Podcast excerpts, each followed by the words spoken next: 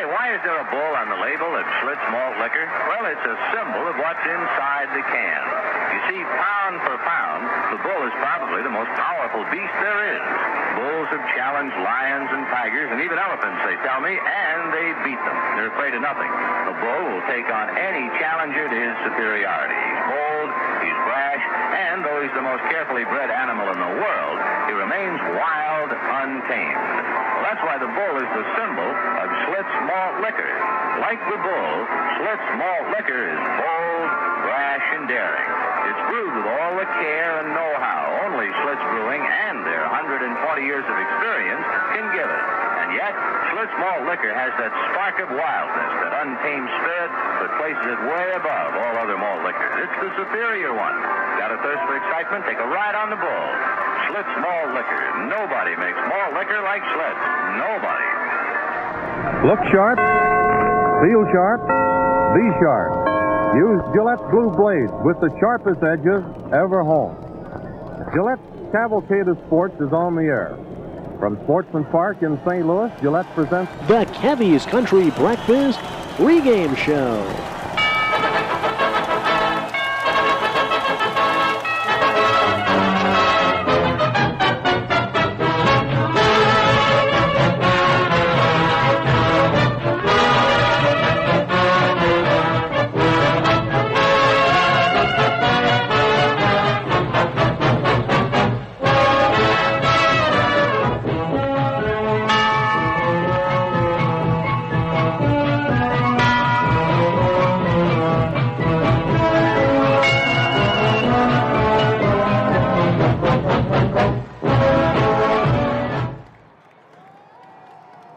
Ladies and gentlemen, is there a doctor in the house? Because we're about to embark on a wild sexual ride that's sure to fuck up your funny bone. I'm talking Yum Yum in my cum-tum.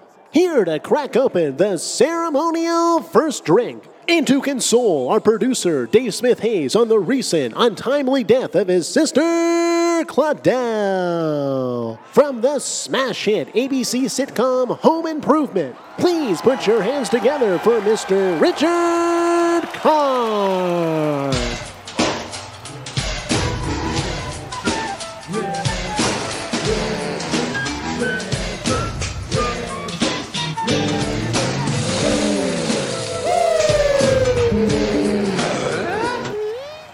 Take it away, Richard.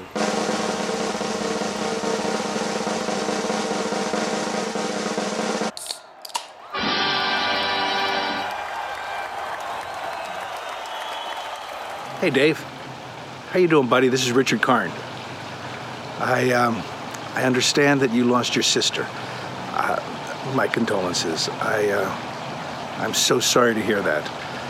I have not lost my sister. She's 5 years older than me, so she's still around. But my mom, my dad, and friends. A lot of really good friends. And it's tough.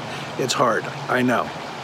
But know this. You have family and friends around you that love you, and even though you might not want to talk about it now, I'm pretty certain that at some point you will be able to talk about it, and you have people to do that with, you know, so that's a great thing. And you've got Corby, you know, your godson. So, you know, chin up. You have to school the next generation. That's what it is.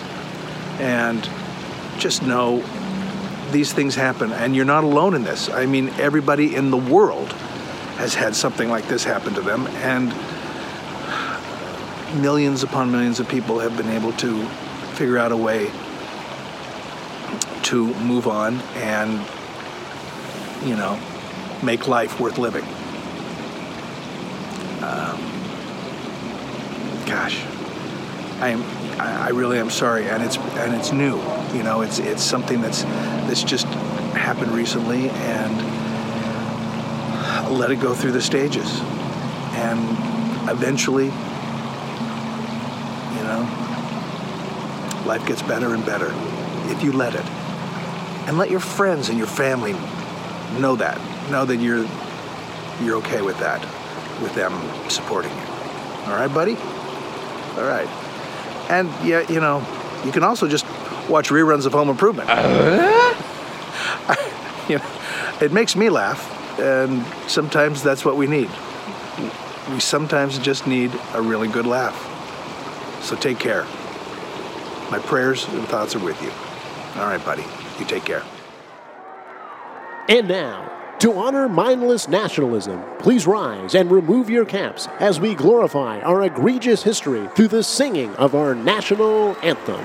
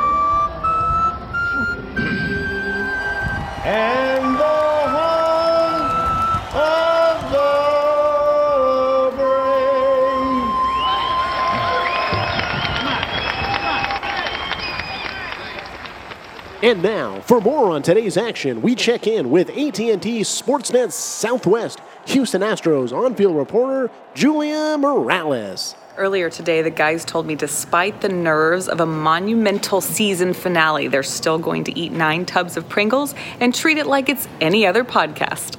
Thanks, Julia.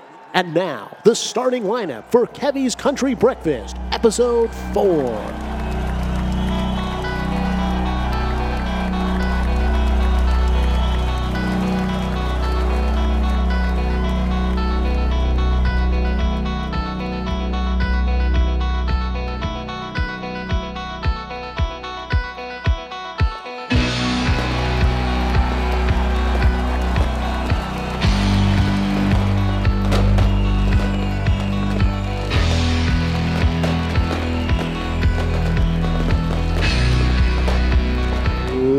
For the breakfast, wearing his sleep apnea mask. He wears XXL t-shirts to hide his ever-growing double D breasts. From North Bay, Ontario, he courageously came out as queer in 2006. But truth be told, his stepfather, Philippe, realized his wife's son could not be more gay. And when he relentlessly requested the complete series of Reba on DVD. Named after all the men who could be his father. And who am I to judge? She's a wonderful woman, and I've certainly sprayed in that succulent whore cave. Number 70, David, Peter, Miguel, Georgia, Stefano, Alcides, Diego, Curtis, Smith, Hey. Potting in the two-hole, now in his early 30s with his stand-up act feeling tired and stagnant. He thought to himself, hey, let's dive into a medium that's as embarrassing as slam poetry. And watching an unfunny, overly enthusiastic improv group pose for an Instagram photo combined. Anything for the allure of amusing complete strangers as a means to cope with the reality that Justin Trudeau has worn blackface more times than he and his father have hugged. He may have failed the grade 10 literacy test, but now averages an impressive 4 likes per tweet like he's Billy fucking anti-Semitic Shakespeare. Ladies and gentlemen, the former captain of the St. Thomas Aquinas Junior Boys Ringette Team, number 21, Ken Sheehan. Podcasting third, he's the backbone of KCB, known internationally as the delightful Dago. He's the Luigi to our Mario, the Ja Rule to our Ashanti, the inspirational Facebook meme to our 36-year-old yoga mom masking manic depression. But his sexy, rugged, 5'11", 285-pound frame was commonly known as the plumber, as he got the pussy flowing like a faucet. Ladies and gentlemen, number 15, Kevin the Italian, Thick Dick Stallion, Chincholo. Ladies, gentlemen, and non-binary podcast listeners, it's time for the moment you've been waiting for. Episode 4, the season finale of Kevy's Country Breakfast. Light up the lucky, it's baseball time. Happy, go lucky. It's Cavy time. Settle back in your chair. There's baseball in the air right now. It's Cavy time. All right. Sit down. Oh, God, some hotties in the crowd tonight, Agent Joel. We sure do. Get out of here. Oh, that's so nice. Stop it. Yo, what up, you country cocks and breakfast sluts? When I say cocks, you say sluts. Cocks.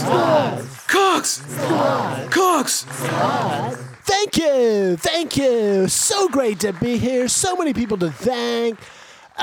So many people think that the fame now, though, has got to our head, you know? Think we're too focused on the booger sugar, a.k.a. also known as the cocaina. Have we lost our true essence? Have we lost what this podcast truly is? No. That's disgusting, disrespectful. We would never do anything to compromise nor tarnish the reputation of the Papa John's, Parmesan Breadsticks, Kevy's Country Breakfast experience. Yeah, Kay, we're hot, we're fresh. These other podcasts are just soggy, cold, handheld baguettes. So this is our last show for a while, and no doubt we have some very dedicated fans who are basically attached to our hips, and it's frightening to do, but just close your eyes for a moment and imagine your life without Kevy's Country Breakfast.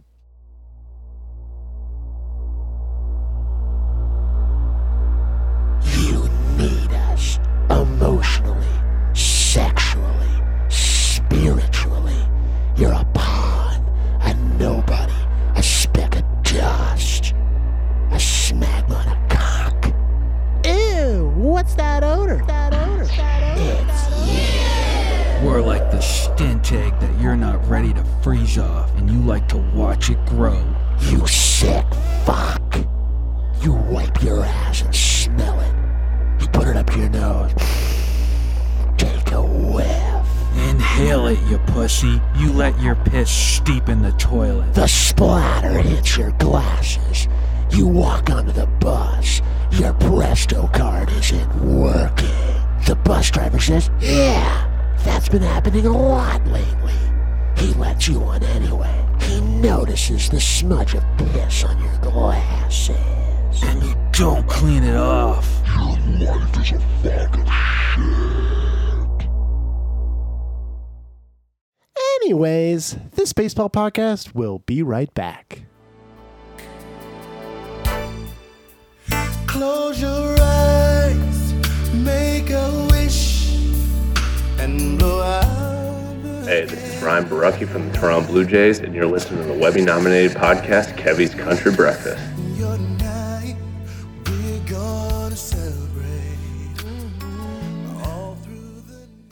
Welcome back to Kevy's Country Breakfast. When it comes to the holidays, there's nothing quite like some home-style family cooking. And recently, your fiancée Bernice told me that you have a recipe for some world-famous crockpot enchiladas. Oh, absolutely, Kev. It's fucking delicious recipe. It's so fantastic and really easy. All you have to do is you take some chicken thighs, a little bit of white meat, a little bit of mix of both, because the dark meat provides a little bit more flavor and it doesn't dry out. So what you do is you add the thighs, and then you put in like some spices like paprika. Oh, I love paprika. Oregano, like all the spices you like. And then you add some beer. Oh, yeah. Soak that bird in some Rona. And then you let that simmer for a few hours. And then once those few hours have passed, you take the chicken out and then you shred it, like you pull it like it's pulled pork. Yeah, boy. Stroke that hog. Absolutely. So then you take what you do is then you take that shredded chicken and then you wrap it in tortillas. So then you wrap in tortillas, throw in some cheese, some peppers, whatever you like, any kind of spices, anything like that. Even some black beans is delicious. Throw it all back in, and then you throw it all back into the crock pot, throw some cheese and some enchilada sauce on top. Oh, I've never heard of enchilada sauce. Let that simmer for about an hour, and then you got a beautiful...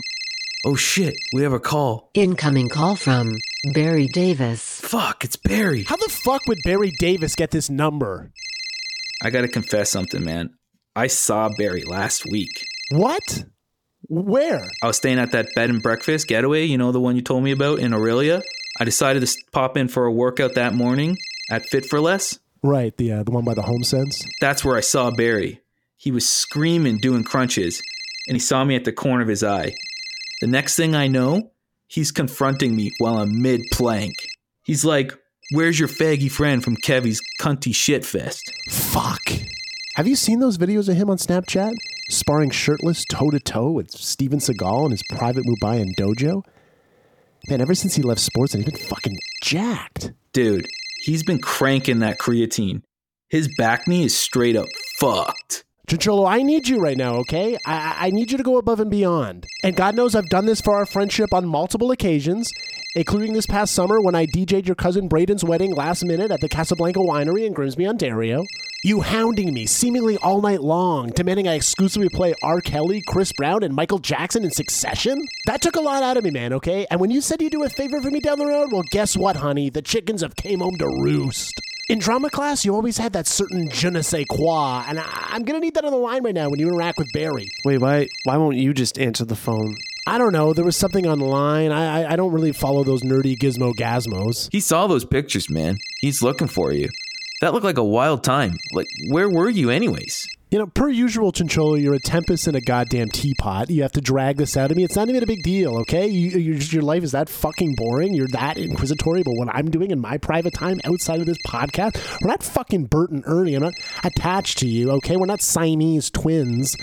Yeah, so whatever. You know, I don't give a shit. You know what? I was partying till dawn at Tila Tequila's condo, the Tila Minium. And you know what? It was a straight-up bareback fuckfest. Check, please. Are you happy now, Mr. Chincholo? Have you dragged it out of me enough? What?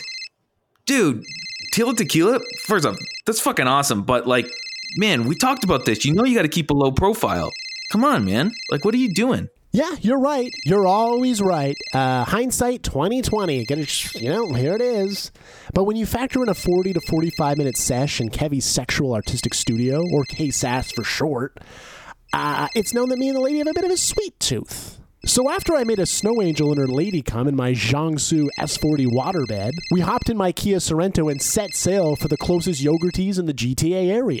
Anyways, long story short, we run into former Evanescence lead guitarist Terry Balsamo. Great guy, great dude, we're exchanging digits, chatting biz. Now Cindy Cinnamon has got it wrapped up in her sweet little head that my life is 24/7 A-list galore. So when I got an exclusive Evite for the launch of Tila's new fragrance, Tequila Sunrise, I took this as a gift from the high heavens. I mean, imagine it, a once-in-a-lifetime evening with the Filipino goddess herself, served to me on a silver platter. Yeah, I said bon appetit. Oh, I'm sorry, guys, I had to interrupt here for a second. I'm a little more concerned with you guys associating with somebody who's openly homophobic and pretty much an anti-Semite. Like, didn't she get fired from Celebrity Big Brother for posting Hitler imagery on Facebook? Hush it, Davey. Hush it now. Yeah, Dave, shut the fuck up. Her album Welcome to the Dark Side defined my 2010.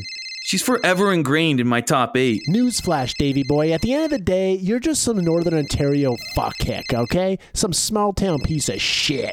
And you trash the integrity of an artistic genius like Mrs. Tequila? I think you're missing the point entirely. Hey, social justice fucko. Or is your pronoun fucky? Can't you see I got some bigger fish to fry now, Dave? Like, oh, I don't know, Barry Davis on line 1 with what I can only presume is a thirst for my cum and or blood? Do you know who we're dealing with here? This is a guy who caused permanent blindness to a 17-year-old borderline autistic server at Krabby Joe's Woodstock.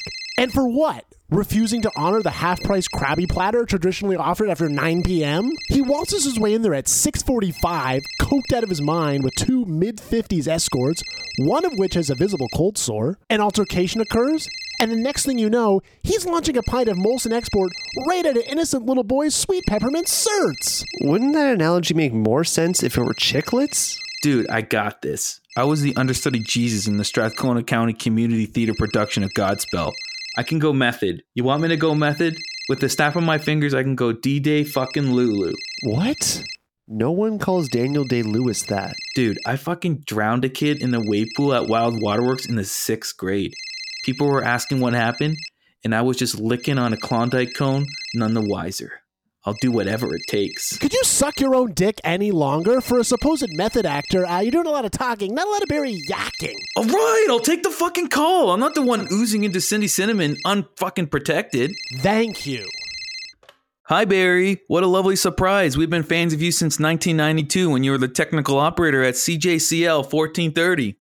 What's the reason for your call today? Guys, let's cut the shit. You know how I got your number. Do you guys know who the fuck I am, you little pukes? I'm Barry fucking Davis, a.k.a. The Bulldog, broadcasting legend, CEO of No Suit Required, 45,000 followers on Twitter, okay? I am actually Facebook friends with many Toronto Blue Jays. Nervous Solarte follows me on Twitter. I actually had lunch recently with Greg Zahn in Richmond Hill. Both of us had $39 Bluetooth headsets in ear. I say jump. And the members of the hashtag Bulldog Bear Army ask how high.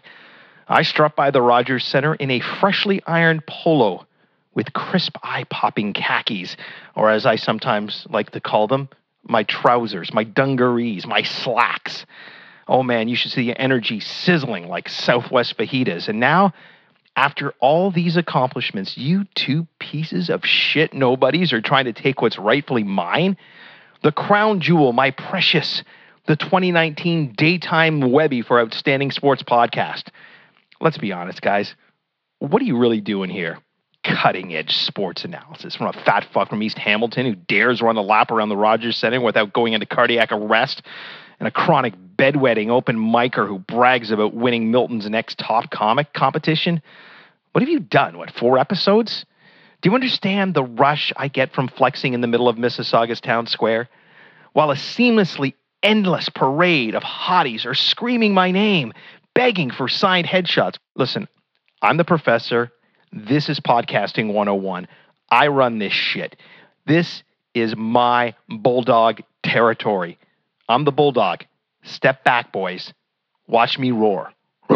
Why would a dog roar? Listen, man, I don't know what you heard. This is just one big misunderstanding. Cindy's her name, right? We're just friends. Once upon a time, we met on a Josh Gad fan forum, Gad Gabs, and the chemistry was instantaneous. I love that guy. I mean, have you seen The Comedians and FX? I mean, if you haven't, I suggest a binge. I mean, our boy Gaddy and Billy Crystal at the helm? I'm thinking... Are we at a high-end health food store? Because this blender is making a smoothie of spinach, bananas, flax seeds, and oh, I don't know, a la laughs? Anyways, after weeks of innocent chatting and Giphy-induced harmless giggling, we agreed to meet up and watch the 2015 smash hit comedy classic, Pixels. And initially, things were going great. A mountain of marshmallows, chocolate, cocoa delight. Suddenly, halfway through the film, she lunges for my hand. Like some sort of sadistic vulture whore. I said, listen, Cindy, I don't know what kind of hussy you are, but I'm a Christian man of God. And the good book says, thou shalt not covet thy neighbor's wife. Your husband, future Canada Walk of Fame recipient Barry Davis, deserves the utmost respect. Stay away from cinnamon. Dude, he's so scared of me, man. Barry's a bitch. Sharply hit ground ball of spicy, contentious baseball topics hit directly to Dave. Unable to provide any tangible input on the subject, he fires it over to Sheeler, who promptly regurgitates ideas from half articles he's read on Fangraphs in a feeble attempt to sound intelligent. He launches it over to Chincholo, who at this point is better suited to host a podcast about Next Top Model Australia than provide any sort of sliver of respectable analysis. Yet, oh my goodness, they made the play! They made the play! In a podcast that's been so illogical, the unlistenable has happened. It's time to alienate our audience. It's time for Davey's Hot Corner. So you scream, I scream, we all cream for the Milwaukee Brewers uniforms, right? They look great, right? Yeah. We've seen our first look at the Nike swoosh, which I'm not, I don't like. You'll get used to it. I'm not a fan. It looks whatever. It's fine. It is what it is. We know the ads are coming next. That's going to look like shit. The NBA jerseys look like shit. All those fucking city version jerseys, they often look like fucking trash. They don't look good at all. But who cares? Who the fuck cares what I think, right? But those jerseys look good, and they really overshadowed the Padres. The Padres had this big announcement: we're going to be in the brown jerseys.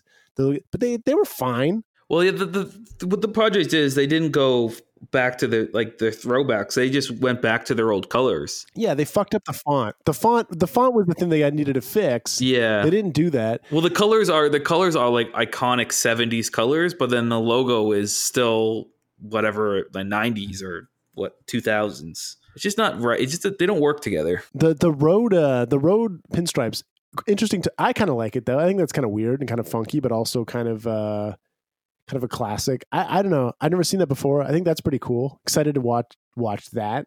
It's interesting if you go on the MLB Shop website right now, and this could change by the time you're listening to this.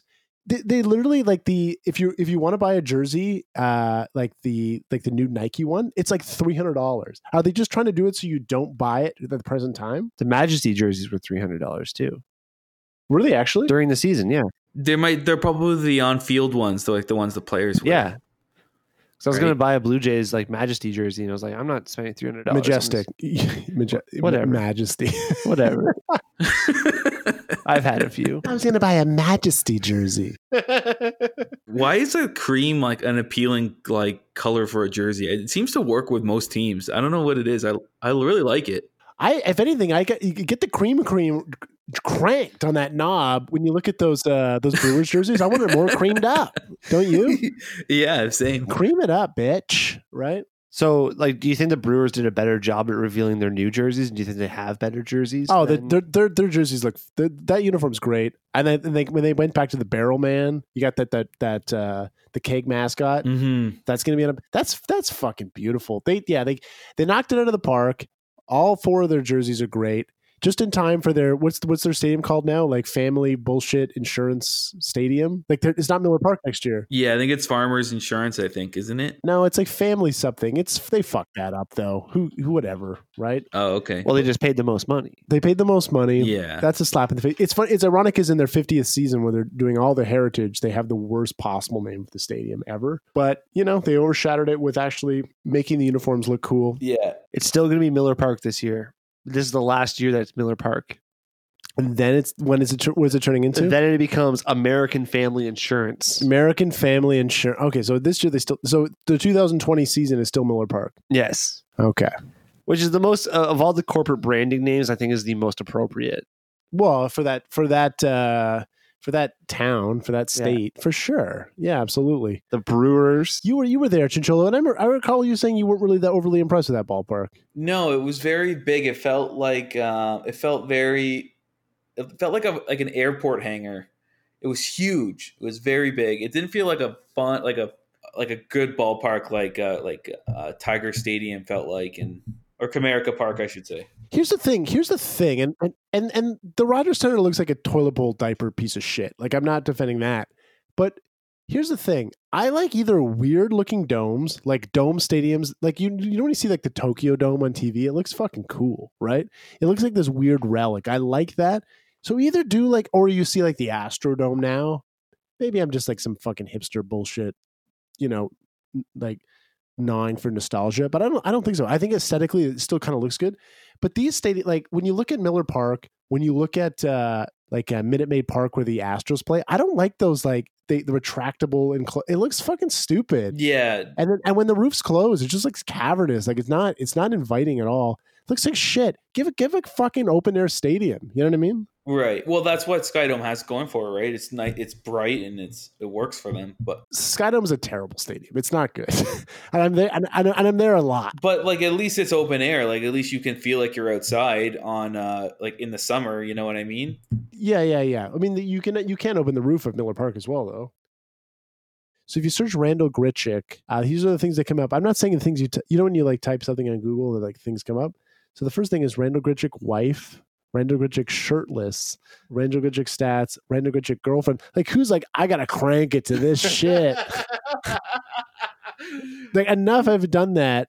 That's before Randal Grichuk contract. You know what I mean? What the fuck? Kev, in fairness, no one's jerking off to his on base percentage.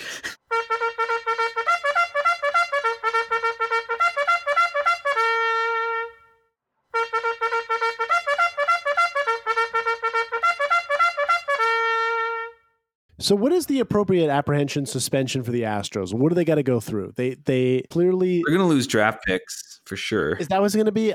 That's what we're getting at. It's going to be draft. I mean, anything that's wrong with Major League Baseball at this current point, you can turn it back to the fucking Stros, right? They got the GM, the assistant GM bullshit during the ALCS. They have the camera in center field infiltrating how many goddamn games? We don't know. Right. And if you're the Dodgers, if you're the Yankees, you're fucking pissed. Right. And now, like, even when they're talking about the minor league baseball, like Major League Baseball removing 42 plus teams from the minor league system, apparently the Astros were at the spearhead of that too. Like talking about how that would be a good idea, like the ownership.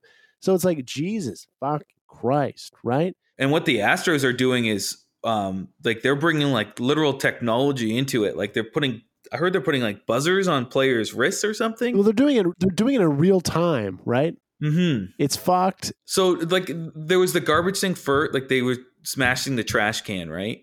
Whenever there was an off-speed pitch. Well, there was also the whistle. There's a whistle now. Do you see that video? No, I'm missing that one. Where they whistle, it's a breaking ball or a fastball. It's a different type of whistle. It's actually fucked up. And here's the interesting element: if you fucking crack the whip, right? At the center of this was supposed to be Alex Cora, now the manager of the Red Sox, right? Mm-hmm. AJ Bitch, right? The manager of the Astros. And then at the time, Carlos Beltran, who's the DH, the Astros in 2017, who's now the manager of the Mets. Right. When they introduced him, they asked him, "Did you know about this?" He denied it, which is complete horse shit, right? You don't think the DH is going to know about this? Right. You don't think an aging DH who was kind of struggling that year and is like, are you fucking kidding me? He's not going to know about this. It's actually very slimy, but here's the thing. If you want to crack the whip in the Astros that year, you have to reprimand Alex Cora, right? So do you then punish like the Red Sox for this, right? For something not necessarily... I think the individuals will like will receive fines, like regardless of where they were. Fines aren't good enough. If you literally infiltrated this, they should be worse than that. No, you're right. But like the Red Sox had nothing to do with it. So you can't like... But they did have the Apple Watch scandal. True.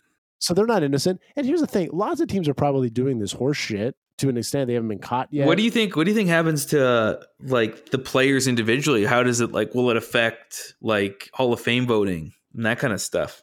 Yeah, it's hard to say. It could be one of these things like, did Altuve agree with this, but didn't say anything? I would love them to just take the World Series from him. I would just like, you know what? Fuck you guys. You cheated. It's not okay what you did. I know it won't go to that, but I really wish it would. But if you're the Dodgers, you got to be livid, right? You went to Game 7. You didn't have this advantage. Right. Yeah. Are you fucking kidding me? And my question is, why is Mike Fiers waiting till now to say something? You know what I mean? I don't understand that. I find the gap of hair and the right side of Mike Fiers' beard distracting. Quite frankly, look at him. It's weird. Just find him for that. I think the Astros get like a huge fine, like a financial punishment along with draft picks. Well, the draft picks is where they're really going to feel it, I think, right? Because they don't care about the money. Here's what we do. It's called the Papa John Spanking. It's on MLB.com. It's streamed. AJ Hinch. And they kind of do like a Make-A-Wish Foundation. They spank AJ Hinch, and it's live streamed, and it's done once a day at like 4 p.m. It can't just be fucking fines, though. They like. Do they lose the World Series because of this? Logistically, I don't see how you do that, right? Well, they implemented asterisks on steroid players. Could they do that with the Astros World Series? That's actually not a bad idea. Yeah, that would be the worst punishment they could like imagine receiving, I think, because I don't think they'll take away a World Series. But here's the thing: how the fuck do you sleep at night? And like, let's say, like, you know, you got to think that AJ Hinch, you got to think that Alex Cora, you got to think that Springer, Bray, you got to think these people like live and breathe baseball. It's been their dream since they were a kid. How the fuck do you get on this golden stage and you compromise the integrity like that? Like, I don't understand this at all. This is a very talented Astros team that has the capability of winning the World Series anyways. Like, why would you do something like it's gross. Mm-hmm. Does he get fired? Should he get fired? Here's the thing. I mean, are we talking about fire? Are we talking about fucking bans? Like, should AJ Hinch be should he get suspended for a year, 2 years? You know what I mean? Like, this is insanity. And also sign stealing, of course, is part of baseball. You pick up on signs that the players are privy to it. That's why they cover up. That's why they change signs when there's batters inside. That's a human element, though. That's not in bringing in like cameras from center field and. Well, would you let me fucking? I'm kidding. Of course, I agree with all that. Absolutely, 100%. That's part of the game. That's a human element. But when you actually have a camera in center field, that is, you know, it's disgusting. I think a league suspension for AJ Hinch, it makes sense. And then I think it's up to the Astros organization to fire him or not. But here's the thing. There was players complacent in this, right? Well, the entire team was complacent because they all knew what was going on or else they wouldn't know what to do when those things were happening. Right.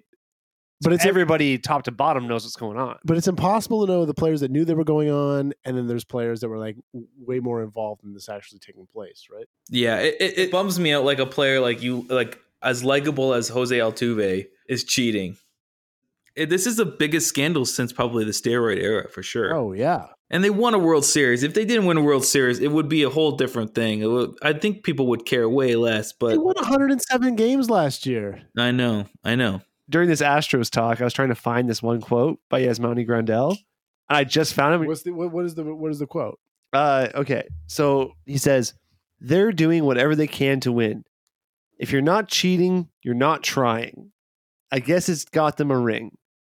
The past is the past. It happened. People found out. Now let's do something to fix it and keep going." Look at Yasmani. And it's like that kind of just like sums up the whole thing. I think that like in 10 years from now, we're gonna look back at the Astros sign stealing scandal and be like, I think it's bigger than that. Yeah, I think it's bigger than that too. I think the Astros are being a fucking bitch. Yeah, it's dirty to do this. It's dirty. Obviously, you don't think the Yankees have the idea of like let's put a fucking camera in the. You know what I mean? Yeah. It's fucking gross. No, it's actually gross. You know what I mean? And I'm saying this not because I fuck the Astros. If I was I can say this, you can say I'm full of shit. If the Jays won a World Series, and that was I would call my own team on this. I think that's fucking. I don't want to win a World Series like that. But you're winning the Astros. It's your first World Series ever, right? And you have that stain on it. It doesn't look good, right? It's like your wife got fake tits and they're fucked up. You know what I mean? It's the '70s. They're like bazooka tits. They look like shit, right? It's like when you people get work done, they got Botox. You're like you look like a fucking freak. All right. Here's my projection. What you do? You remove like first round draft picks for the next like 2 to 3 years, and you instill a stipulation for the next 2 to 3 years that you can't sign a player for over a certain amount of money. You know what I mean? Oh, yeah. That's how you crack the whip, baby, right? Manfred, you bitch, right? Mm-hmm. That's what you got to do. You take away, you strip the first and second round draft picks for 3 years, and you can't sign a player for 3 years over like 20 a year. No. I say less. What? Yeah, you can't. Just give him the Oakland A's payroll for like 3 years. Exactly. Apt-to-fucking-lutely, right? Yeah. See if you can win then. Yeah. You know, but the irony is that team still probably could fucking win because there's a lot of smart minds there. But figure it out. Sizzle, sophistication, passion. raw, emotional, uncensored, never before heard. These are the uncut stories of Kevy's Country Breakfast. This is Kevy du jour.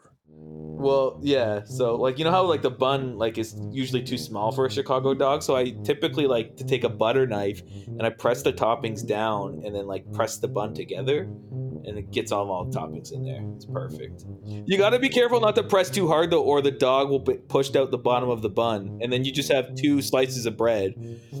So you do have to be a little fragile with it, a little careful with it. So let's talk about our biggest regret. Let's call a segment called Kevy's Country Regrets. Let's do involving baseball. The saddest, most regretful moment you can think of. Do you have anything, Gilcello? An experience you've had, whether it's you playing baseball, whether it's you at a game, whether it's you thinking of something. What's a moment that just, or it could have even used as a fan. You're watching something and it disturbed you. Let me think about it. You go first. My regret. Okay. The year is 2017. I'm at Comerica Park. It's July. The first series after the All-Star break. On the mound, Aaron Sanchez. He's back from an injury. Is it going to work out? We all know the rest of the story. I'm there. I've had a couple of drinks. Miller Lite per se. And I stumble. I use the washroom. I have a bladder problem.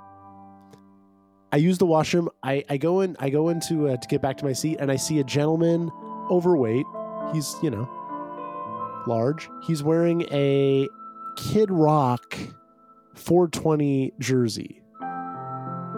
I was in the United States at the time. I didn't have an American plan. My phone was off. I didn't get a chance to snap a picture with his 420. That's my biggest regret in the history of baseball. And it haunts me. I think about it every fucking day. Every day. I didn't get that legit shot. Well, now, Davidson Thames, do you have a regret in baseball? I've got two. Here's them. The first one is that the last game of softball I played, I'm not an outfielder, and I'm not a good outfielder when I play ball. I'm an infielder. I like having things like come at me close. And my biggest regret was playing outfield and for the slight second getting scared of the ball coming down, and I misstepped, and I was about 12 feet away from when the ball landed. Oh God. And I was like, if I didn't have that moment of hesitation, I would have been under the ball and I probably would have caught it or at least been close enough to throw it in. And my second regret is I didn't watch enough baseball this year. I was very preoccupied with a lot of things. Confession. This is what this is. Well, it's a regret. This is a regret. And this is where he quits the podcast. I was very preoccupied with a lot of other things, and I just didn't watch enough baseball. You probably quit everything else and just watch. I need you in a fucking fan cave.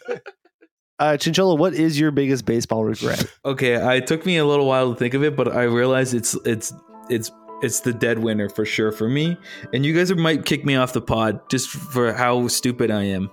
So when I was a kid at Mahoney, I played for the Mahoney Bears, but one of my first jobs was umpiring like little league games. That's great. That's cute. So I was the second base umpire. So like I basically played I was the field umpire because like there's only one for the whole outfield and infield and all that. And then there was also obviously the home umpire. So there's two umpires. Three umpires. Three. You got a guy at first base or no? It said outfield, infield. So you did outfield and infield. Yeah, outfield and infield, and then there was a home like calling balls and strikes. Yeah, two umpires. Yeah, the ball was hit into play. Okay, and instead of the second baseman throwing to first, he threw it at the base runner and hit him. And I called the base runner out as if he tagged him. And I got yelled at by all the umps and the coaches and stuff. And I knew I was wrong, but I had called out and I had to stick with it. And in that moment, it was my biggest regret because I felt like an asshole and I knew I was wrong. Well, here's the thing. If the thrown ball hits a runner while running the bases, the runner is not out unless the umpire judges that the runner intentionally interfered, obstructed, or hindered. So you could have used that excuse, right? I could have, but that wasn't I'm giving you a full out. I'm giving you a full way out here. So you're like, no, I fucked up. I was like fucking jerking off in the field.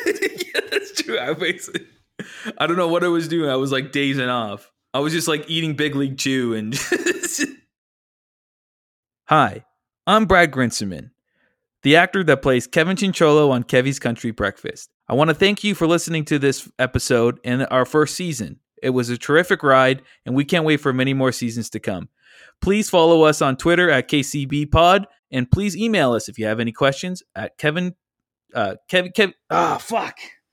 All right, one more time. Yeah, at Kevy's Country Breakfast at gmail.com. Say at? Yeah. At Kevy's Country Breakfast, gmail.com. Okay. At Kevy's Country Breakfast at gmail.com. Thanks again, and we'll see you next year. Is there anything I can do to say a send-off? Like, dude, you crushed it.